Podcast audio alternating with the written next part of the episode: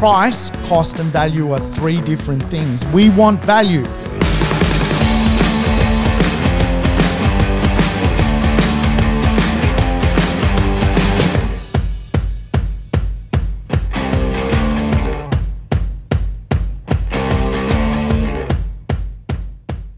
Welcome to the Urban Property Investor. I'm your host, Sam Saggers, here to help you crack the code of real estate wealth. Today, show, a code cracker, we're going to dig into money buckets and why you need them in your life. I'm going to show you how I personally invest inside the real estate market for real estate wealth. It's going to be a doozy, this show. Hey, why is it going to be a doozy? Because it's full of great content. And I tell you what, if you are into education from real estate, make sure you dart about and listen to some other podcasts that I've done because all the shows are lessons on real estate. And of course, remember, play the show in double speed. I do not sound like a chipmunk whatsoever. Hey, I tell you what, I've got an appointment after this, so I need to do the show in record time. Yes, as you know, my shows can go for a while. So today, I guarantee you, I'm probably going to sh- share the information in around 45 minutes. Hey, I didn't get the memo. I didn't realize today was National Gopnik Day. Yes, every corner I've been to this morning of the planet of Earth has had weird Gopniks terrifying everyone. I just took my wife for a PCR test and uh, it was an indoor PCR test. She's going to do some international travel. And there was clearly Gopniks with COVID just spraying COVID around, refusing to wear masks, abusing the nurses. It was Gopnik Central. And even my little Gopnik dog did some very Gopnik things this morning. I took him for a walk, and where I was walking him, there was a public bowl that other dogs could drink from. from. My little Gopnik dog took a pee in it. So I tell you what, today is clearly Gopnik National Day. Uh, if it's not, I think we should name today the National Day of Gopniks and let them out. Uh, let them walk the streets in pride and cause havoc because clearly today was that day. Hey, we're going to dig into a couple of the plans that I teach in real estate. We're going to talk about money buckets. As you know, I teach seven clear plans inside of real estate. Real estate investments not just about buying property, it's about having some clear plans to get you to where you want to go. For many people, that's uh, you know, personal, that's making some extra money, that's putting their kids through private school, that's creating a legacy of intergenerational wealth. Whatever it is to you, I can assure you, if you adopt the idea of building a roadmap, you're going to be more successful as a property investor than just shooting from the hip and hoping you uh, score a goal. So the plans I teach are a capital growth plan, a rental growth plan, a tax minimization plan, a debt reduction plan, a income retirement plan, a finance and buying power plan, and of course a wealth acceleration plan. Today I'm going to show you how I invest with a bit of a focus on the rental growth part of this plan. And of course, a little bit of a focus on the wealth acceleration plan. So I want to go over it with you in detail so you can walk away from this podcast going, I get it. I get it. I've got a lot of work to do if I actually want to become wealthy out of real estate. Real estate, of course, is Australia's number one asset class. It helps people get ahead. But certainly with the high prices that have come to the real estate market, we need to make sure that we've got some comprehension of how to put more money in various buckets to be successful as a property investor. Now, Kiyosaki ultimately has uh, some great lessons when it comes to real estate. He's the godfather of property investment. And of course, he has his famous cash flow quadrant, which is all about creating a money bucket from really our jobs or what we do for a living. And I think it's underestimated in wealth creation that really one of the primary ways to become wealthy and the first money bucket today is to make sure you concentrate on being better at what you do, whatever that skill is. It could be running a business, it could be that you're self employed, it could be that you work for someone else. But the real truth of any uh, dynamic when it comes to cash flow is don't let the market dictate what you're worth. Be more. Uh, be worth more to the market. And if that means upskilling, if that means changing job, if that Im- means improving your business, ultimately that is going to have a massive flow on effect to building wealth. And the wealthiest people I know are very good at their craft, which is actually their job. I do not know many wealthy people that work three days a week or fake shit on Instagram, right?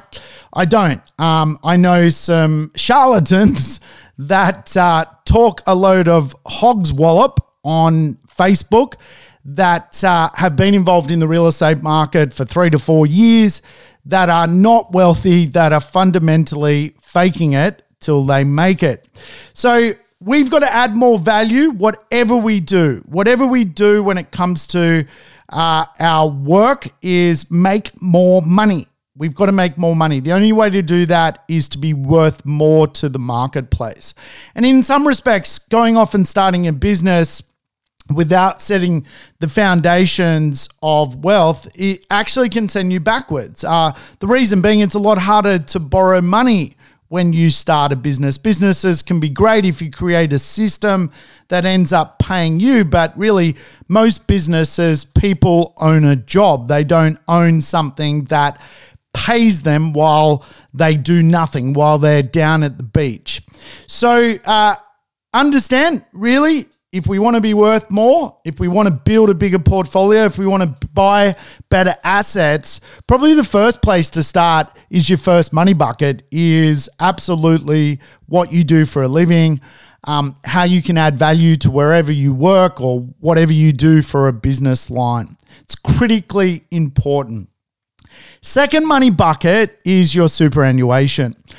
Uh, now, I, I'm just going on record and I'm going to say, that most industry super funds are going to get carved up. They are going to get carved up. I don't know when the losses are coming, but I can tell you they're coming. Uh, most superannuation funds are invested heavily in the office market, in the retail market. And as we know, office and retail is being uh, propped up by stimmies at the moment. So I would imagine when a lot of the leases expire inside of uh, the tenancy market in the commercial sector, a lot of businesses won't need the office space they need. A lot of uh, a lot of REITs, if you like, that own huge commercial towers. I don't I don't know what profit they're going to report, but a lot of superannuation is heavily invested in that space. So I avoid that by running my own superannuation fund. And certainly, this is not advice, but I can tell you it is a very good money bucket. I've done an episode on my superannuation story. Uh, it's about buying assets that you can control it's about controlling debt, paying down debt, and ultimately creating cash flow. So it is a great money bucket. It's not for everyone, and certainly uh, if you can't manage a thousand dollars uh, to the end of the week, you're probably better off in an industry super fund.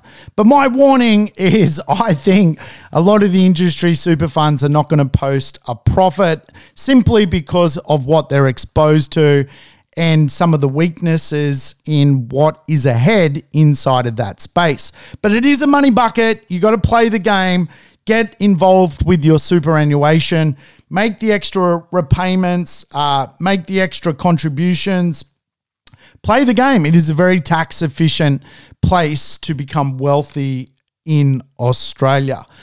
And uh, really, one could argue perhaps anyone over 40 should really be looking at self managed super as a place to park profits, a place to park cash, a place to own real estate because it is so tax effective later in life.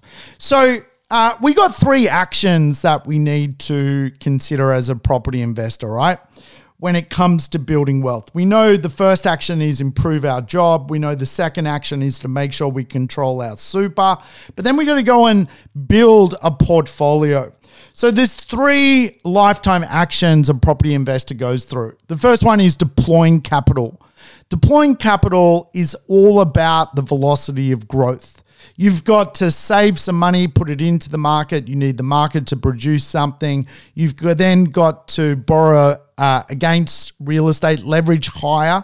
That is creating equity and using that equity to deploy more capital to buy more assets. I say this all the time. Most Australians really are not set up for a wealthy retirement because, simply put, they don't deploy enough capital. You can't get wealthy if you do not deploy capital. The second big pillar of uh, lifetime actions is to change the trajectory of your cash flow. And I'll talk about that today how I invest and how I change my cash flow trajectory. And the third lifetime action, if you like, is to build annuity streams. In other words, build something that is going to pay you later in life. Real estate is a game of cash flow. In the beginning, it is a game of growth, but where you end up when you uh, want to get out of this thing called having a job, if you don't have businesses paying you, if you don't have annuity streams paying you, you're going to have the pension paying you. So you've got to set your portfolio up so it goes through this period of time called ownership to end up in a place where it's going to create you annuities, right? So the first thing we got to do is deploy capital. We've got to deploy money into the market. And again, most Australians suffer with the complex of really the only thing they deploy capital on is their family home, and that really is their retirement strategy. But of course, when it comes to retirement, really all they can do is offload that asset and buy a much cheaper asset and really trade or arbitrage the quality of life. Uh, so many Australians sit on a nest egg. They're asset rich, but they're cash poor. They actually have one asset, but no cash coming in. When they decide to retire, they trade in, you know, their $1.5 million home, downgrade fundamentally to something which is going to be more affordable so they can free up their time. I tell you what, why don't we do this a different way? Why don't we deploy more capital? And in real estate, we call that an automatic acquisition plan. Let's try and find, uh, let's try and get to around five good properties inside the real estate market. Or if it's not five properties, at least $2 million worth of real estate. The reason we want $2 million worth of real estate is on a good 5% return, that's over $100,000 gross in rental income. Now we can choose to work out how to pay that off. We uh, we can choose to pay down debt by selling other assets. There are multiple ways to go through a 25 year journey where you're debt free on your investment properties. A lot of people don't pay off the debt, they simply use growth to control debt. Other people uh, use a combination of both. I'm not here to tell you what is right or wrong. I'm here to tell you you need to uh, apply this methodology to fundamentally have enough capital deployed in the marketplace. Now, once upon a time in Australian real estate, you could go to the bank and pretty much walk out with a loan with really no credentials. Banking uh, went through a period of just being wild in Australia. And of course, what that meant was many property investors could build a portfolio of multiple assets. Uh, myself, I got up to 21 assets. I don't own 21 properties today. The reason is I've sold a, a, a really around 50% of them down to reduce my debt, right? So that's wealth creation. Sometimes you buy more properties than you need on the basis that you're going to use some of those properties to lower the LVR on your complete portfolio. My current LVR is really, really low. Like I'm down to around 27% of debt. So I own more of me, if you like. So within a sh- few short years, I could be completely debt free if I choose to. Uh, right now, I'm not choosing to, but the point is, I've deployed enough capital to pay off all my debt. Um, if I wanted to distinguish it, I fundamentally absolutely could.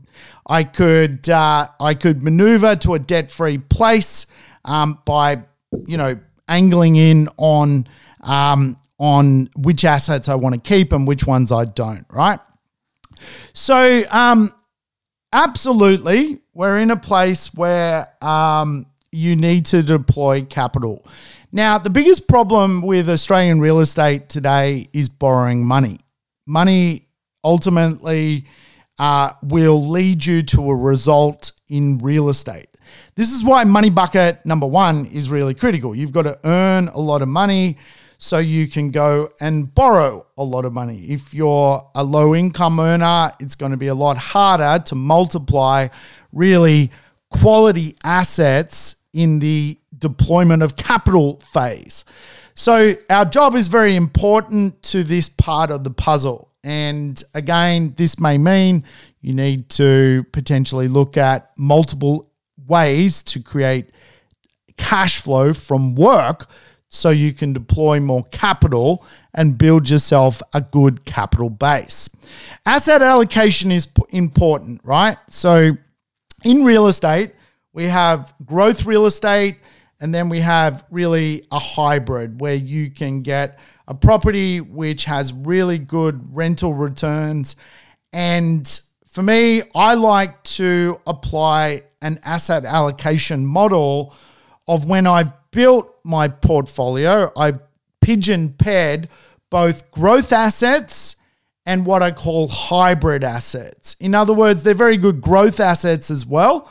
They're not cash flow assets. In other words, a lot of cash flow assets in small regional towns have a really good rental return on them, but they've never grown before. So they're kind of um, a faux pas, if you like, in the marketplace. They yield well, but they're not suitable for capital growth. They could be in a very, uh, for example, lower socio-economic area, which is not prone to capital growth.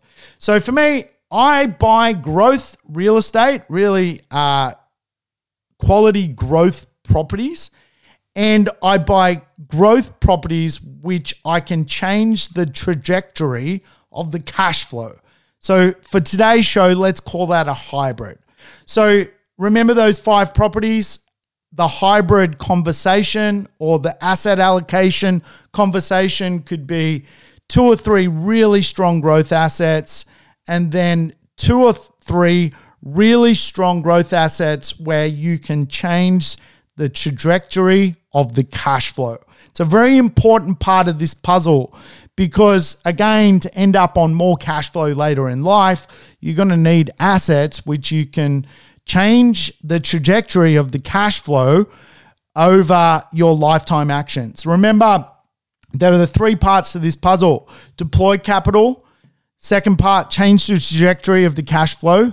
Third part of the puzzle is build annuity streams, right? That's just the way it works. So the third money bucket, remember the first one is fix your job, fix your business. Second one is make sure your super is sorted. Third one is make sure you're not overpaying your tax situation.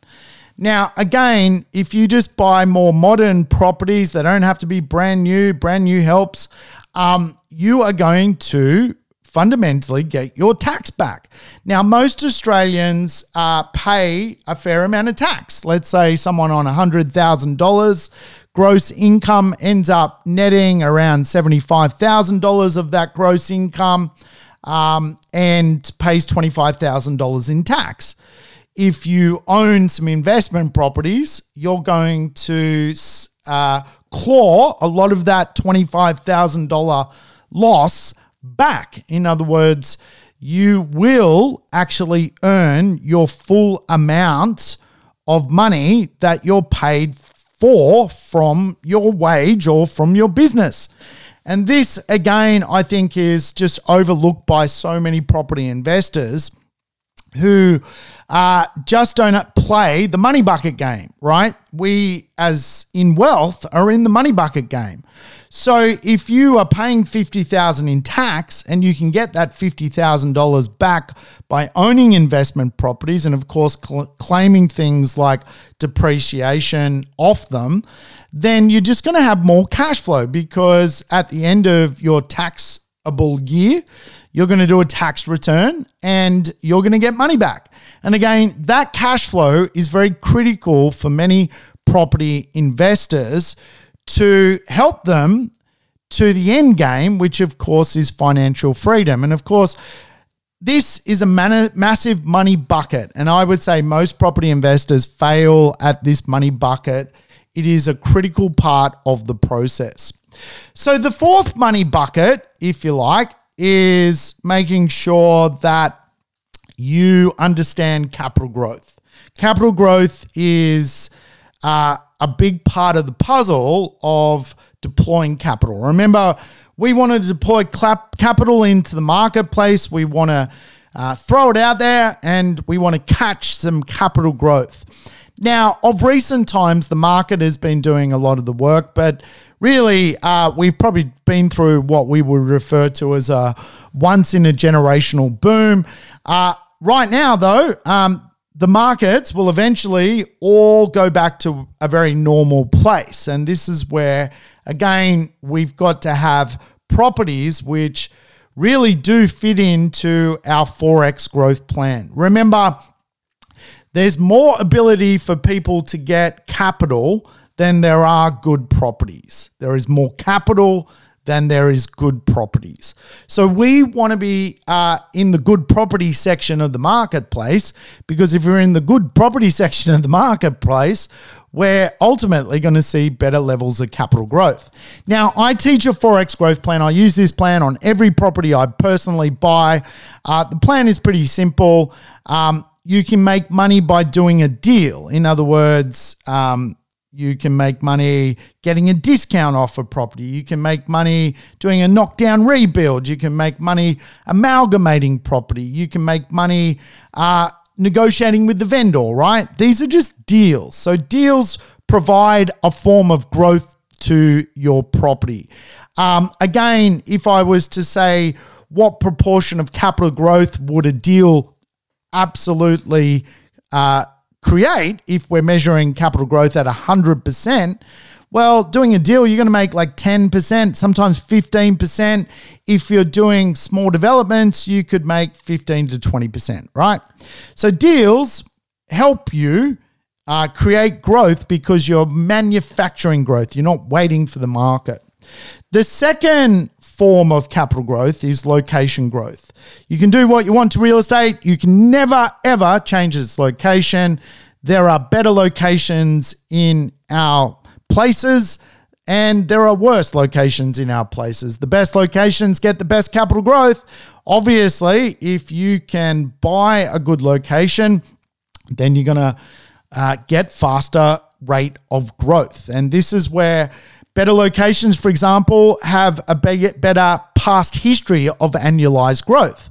By way of example, a 5% historical growth rate would see a property double in 15 years, a 7% growth rate would see a property double in 10 years. I always like to urge on the uh, on the caution of um, of uh, you know uh, just when you're doing your numbers, always factor in something might go wrong. So um, never have the expectation that real estate is going to double in seven years or anything like that. Um, do your numbers on the worst case scenario at 5%.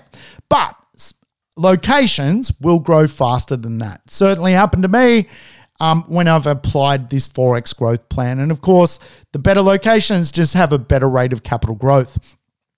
The third uh, growth concept is, of course, the market, right? The market will grow and it's led by population forces, infrastructure forces, employment forces, demographics, supply forces, and of course, the yield performance. So, all of these things move the market. And uh, I won't get into broadly what that is today, but ultimately, everyone has been blessed by the market of late, but that doesn't always produce growth. We've got to have a location growth strategy, a buying growth strategy, or a deal growth strategy. And the final growth strategy, of course, is behavioral growth. You know, how walkable is the property to the shops? Um, how much skill is in the local economy?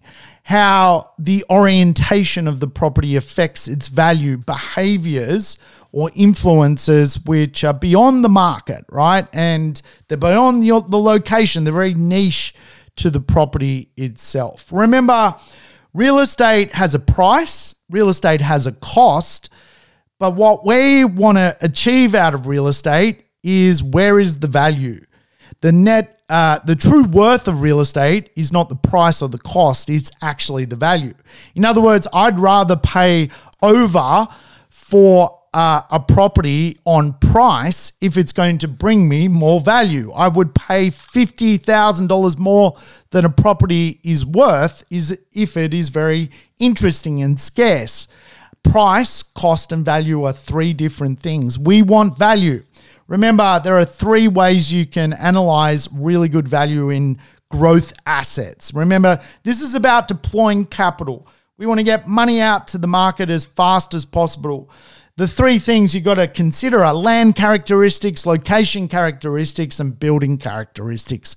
If you can nail all them, you're going to find capital growth in the marketplace. And of course, growth over time generally is exponential when you start to see supply drop. And of course, um, some of the better locations are the first to lose high levels of supply, and the reason they are the first to lose high levels of supply is rich people like being rich and they start to protect their interests. So, uh, in some respects, when we look at real estate, if we can get those better suburbs, we're just going to get a higher level of growth because they're less impacted by market changes. Now, the velocity of the growth is a key principle to where we're going to end up from the money buckets today. Remember, we're up to money bucket four, just finding growth in the market. First money bucket, your job. Second money bucket, your super. Third money bucket, your tax. Fourth money bucket is deploying capital and creating growth. Now, the challenge for most people is they start from a net zero position. In other words, they buy a $500,000 property and for that property to become a million dollars, they need 100% growth. 100% growth on a property generally happens over a 15 year period. So, again, this is where a lot of people fail at wealth because the biggest problem you buy when you become a property investor is the problem of time. To get 100% growth on something takes time even to go from 1 million to 2 million dollars worth of real estate, you still need 100% growth to achieve that. So here's the challenge. The first $2 million worth of real estate for any property investor is actually the hardest. And as we know, if we own $2 million worth of real estate, at a 5% gross return, that'll spit out $100,000 in cash flow, which for most people is the amount they want in retirement. So the challenge is time. Growth and time go hand in hand. But here's the acceleration part. Uh, to make uh, an extra million dollars if you have $2 million worth of real estate and you want to see that $2 million worth of real estate go to 3 million, whether it's one property, whether it's five properties, you now only need 50% growth. To go from 3 million to 4 million, you just need 33% growth. From 4 million to 5 million, you just need 25% growth. Now, don't miss the magic here because this is where you're going to down the track using another money bucket strategy change the trajectory of the cash flow. Change the trajectory of the cash flow. It's going to be really critical that you can get through this turbulence and go from the $2 million mark of real estate into a higher level. It allows you to play a completely different game. Now remember this is a wealth acceleration point. You going from 2 million to 3 million, potentially 3 million to 4 million, a wealth acceleration point. Why? You need less growth to achieve the same thing. Albert Einstein called this the eighth wonder of the world. It is an incredible wonder that uh, fundamentally, the more you've got, the quicker your property is going to produce an outcome. So, this is the fourth money bucket. We want to get to this wealth acceleration point. If we're not getting to the wealth acceleration point, again, we're still stuck in the the dogma of uh, you know potentially we hate our properties, we hate our job. This is this is still you're still even though you've got properties, you're still stuck. Then all of a sudden you get to this wealth acceleration point and you start to get unstuck. Now I'm just going to send a text because I'm going to be late to a meeting uh, that I am due in in 13 minutes. I will be 10 minutes late. All right, so money bucket five. We want growth from the 4x growth plan, but we want to set ourselves up for later in life by changing the trajectory of cash flow on our growth assets. So remember the three quadrants, if you like. Quadrant one is uh, deploy capital. Quadrant two is change the trajectory of your cash flow. Quadrant three is live off income annuity. So we're at quadrant true two, um, and we've done uh, four money buckets, right? So now we're up to the fifth money bucket, which is making sure that when we build the portfolio, we're not only just choosing growth properties, but we choose growth properties that we can manipulate the cash flow on. Now, to manipulate cash flow, there are three principles market forces, the highest and best use of the property, and alternative cash flow. And I'll talk to you through what that means. Now, as a property investor, we uh, want to end up in a place where we're positive geared or positive cash flow. Obviously, when we deploy capital, we're quite often negative cash flow. In other words, our job props up our portfolio, our tax softens it. Over time, though, if the market is kind to us, we can absolutely get to a place where we're neutrally geared or even go into a place where we're positive cash flow, meaning we end up in a place where the rent covers the debt, covers the outgoings, and puts a few dollars in our back pocket to go to the movies. This is a great place to end up. The best way to end up in this place is to allow time to do its thing. If you buy, for example, a 4 or 5% yield today, in seven years, that yield, if you buy right, will become a 6 or 7% return. And of course, depending on the cost of money, this can absolutely help you get to where you need to go. It helps you control the capital. This is critical to wealth building. And of course, uh, I teach there are four flywheels when it comes to making sure your assets are performing. You've got a location rent gap, you've got a disinvestment rent gap. If you're not reinvesting and making your properties rentable, there is usually a rent gap. You got the market rent gap, which today the market is going to be very kind to people.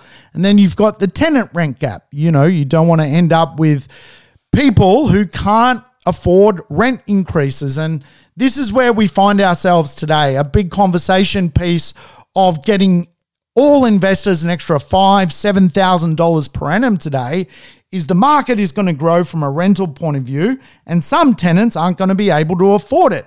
I've been talking about this for four years. So we are at a junction which I've been forecasting for people for a very, very long time. That all of a sudden, where we own real estate and who we rent real estate to is becoming a thing.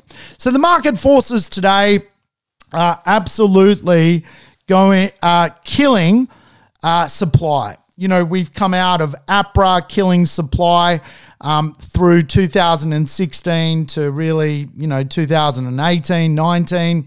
Uh, we saw the federal election in May 2019. No investors were shopping in 2019 producing rental properties to be rented because of the election. You had uh, APRA meddling with basically uh, the, the borrowing capacity for investors, so they couldn't borrow to become investors. All of this is coming home to roost because now there aren't enough rental properties for the rental market. Uh, supply is non existent. We've seen uh, stock levels plummet across the supply lines of real estate. Today, you can even look into the future forecast for supply of apartments, and they're ridiculously low. Uh, they're just not producing enough of them when it comes to the rental market whether it's houses or apartments, we're at an all time low. So the market is going to grow. We know spatial transformation is a thing. We know that uh, the rental market, for example, uh, perhaps, you know, three people used to share a house. Uh, they were perfectly happy with that. Now, that same house, only two people want to share it. So they have more space to potentially work from home. So all of a sudden, the same population actually needs more properties to be a modern worker in the economy. And of course, one big thing which is unfolding is people today are actually building a lifestyle of having two properties. So a lot of uh, people are owning a property in Melbourne and down on the Morning, Mornington Peninsula. Uh, this is why you you've seen capital growth in Sydney and Melbourne um, when some of the statistics show that people have uh, migrated from those places because Sydney and Melbourne people have doubled down on owning more real estate in Sydney and Melbourne. And of course, what this has done is again absorbed a lot of the rental stock. Um, we've seen massive owner occupier loans, like the boom, if you like, has been an owner occupier boom. This has absorbed rental property. So investors have put their property on the market and sold it to an owner occupier.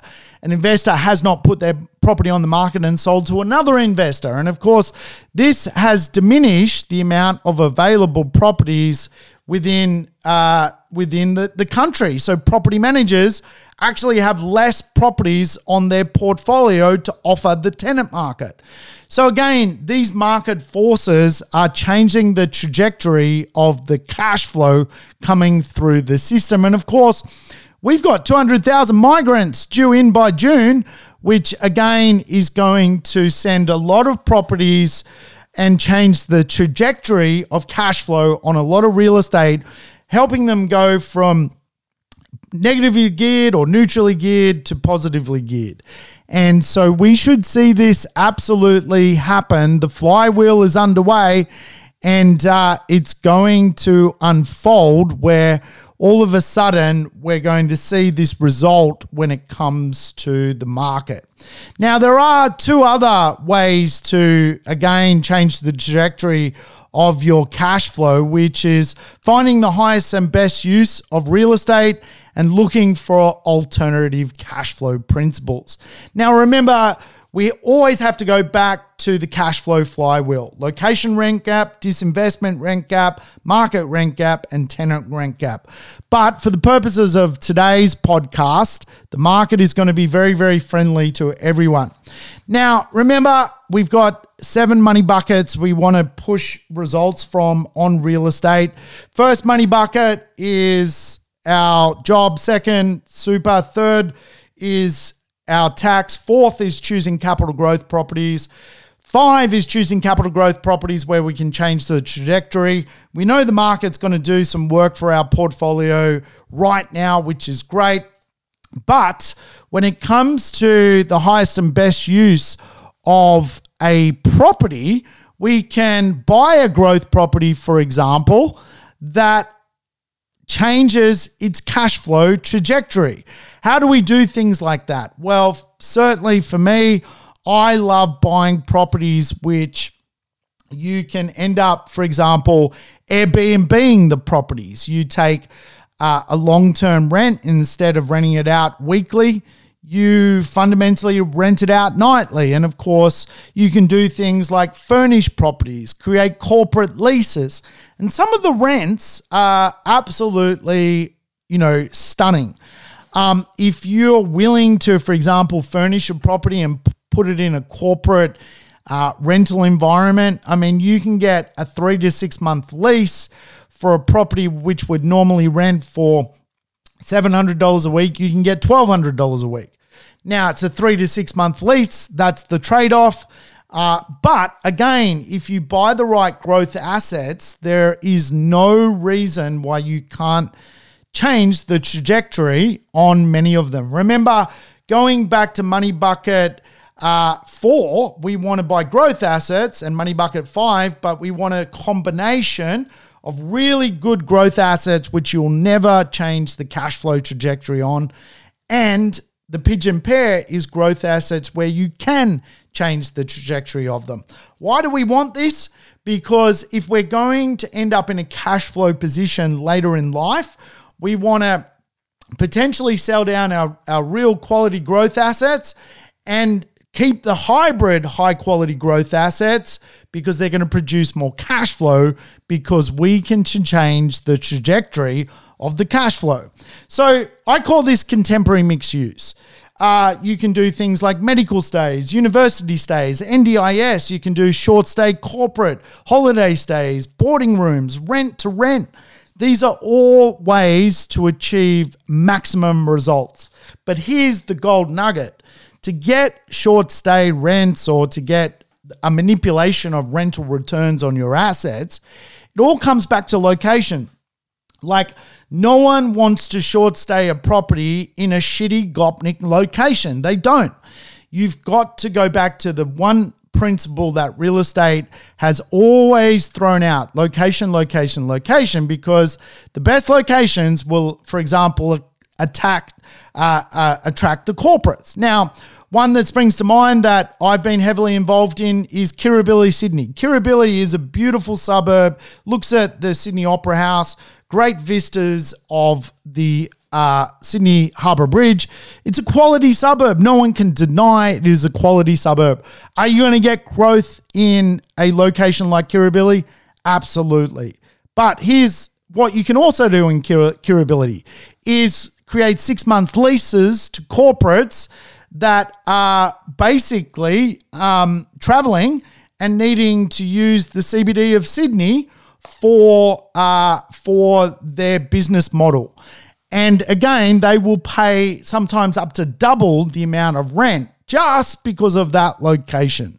Okay, so we change the trajectory of the cash flow on quality growth assets. Now, uh, I've got some figures from a client of mine. Um, helped to buy a three bedroom property uh, in Brisbane.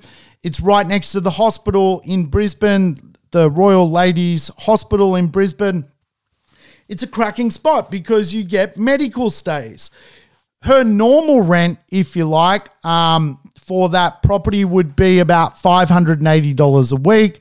Um, after she's furnished it and she's put things in like Netflix and played her insurance, she's annualizing $50,000 a year.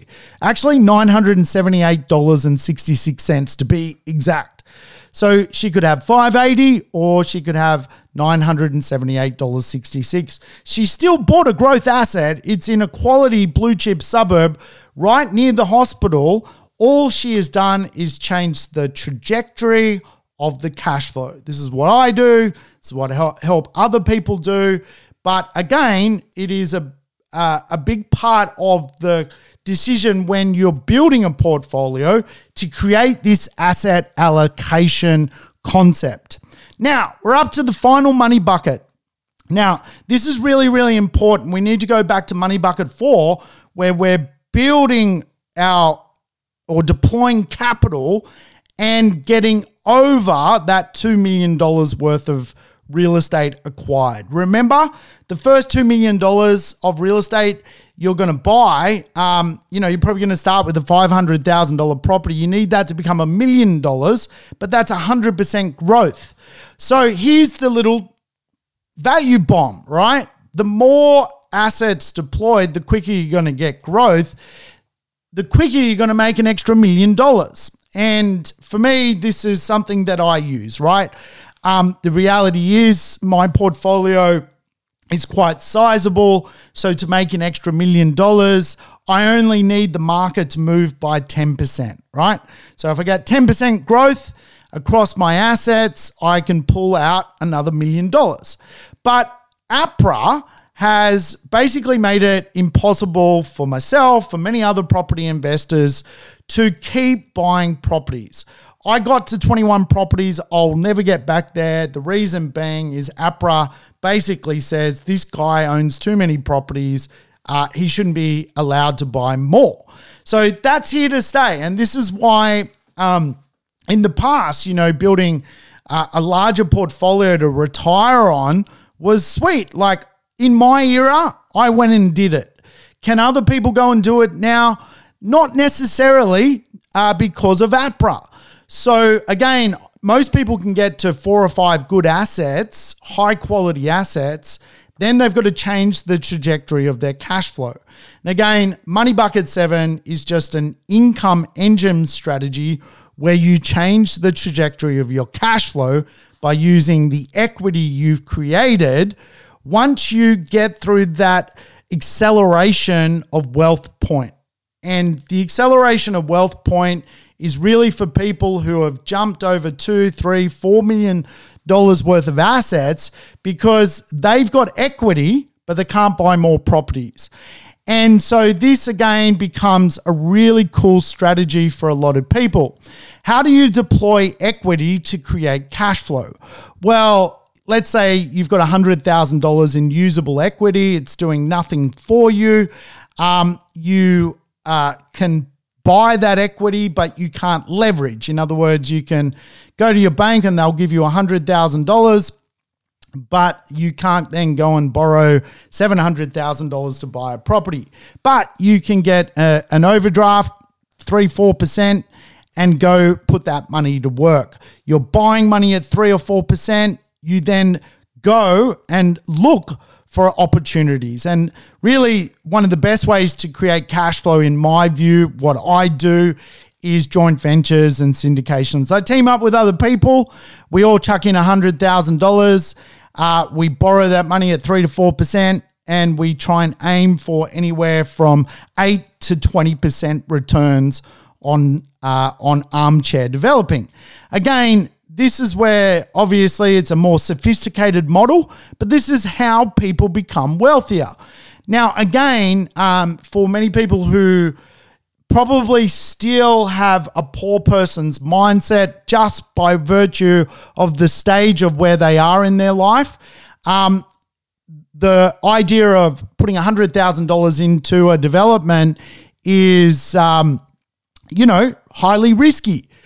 But for someone who's built wealth over a period of time, it is not highly risky. And in fact, to even diversify that risk, many people who become uh, wealthy through property investment actually, hang on a sec, the doorbell's ringing.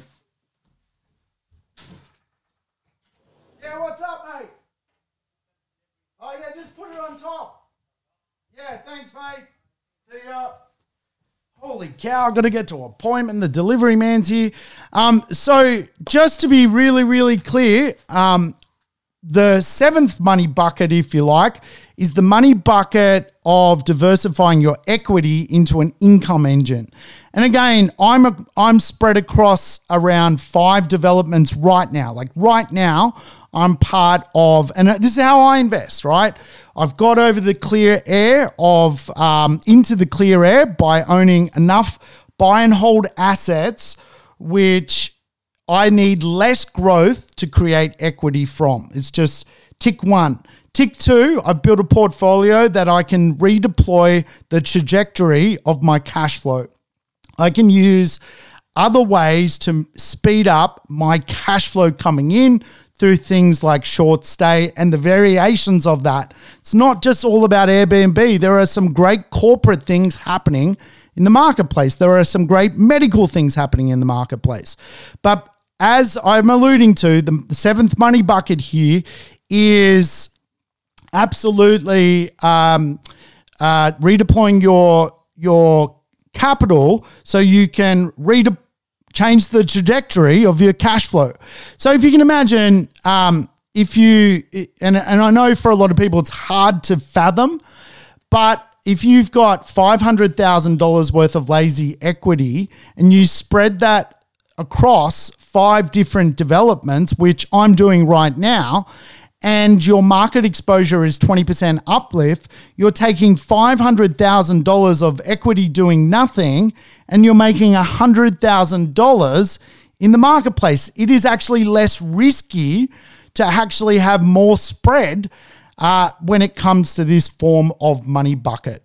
So, uh, what does it all look like when you put your seven money buckets together? Well, it actually is the third quadrant. You've got a great job coming in, you've got great super, tax deductions, capital growth, growth assets with a higher rental return than the normal market. You've got active cash flow assets where you can change the trajectory on it. And you've got income engine assets creating more and more cash flow. Again, when you get to the end of this thing called property investment, capital growth is great. It will continue to come because if you build the right uh, asset allocation portfolio, it's just much easier to get capital growth. The difference is you use that capital growth in a different way. Rather than acquiring more assets, you acquire and change the trajectory of your cash flow. Does anyone think that they can do all of that by themselves? If you can, you are amazing. But I tell you what, most people can't. Uh, most people need a team and people they can trust to do all that. Hence why uh, someone like myself is is is literally into my third decade doing this stuff.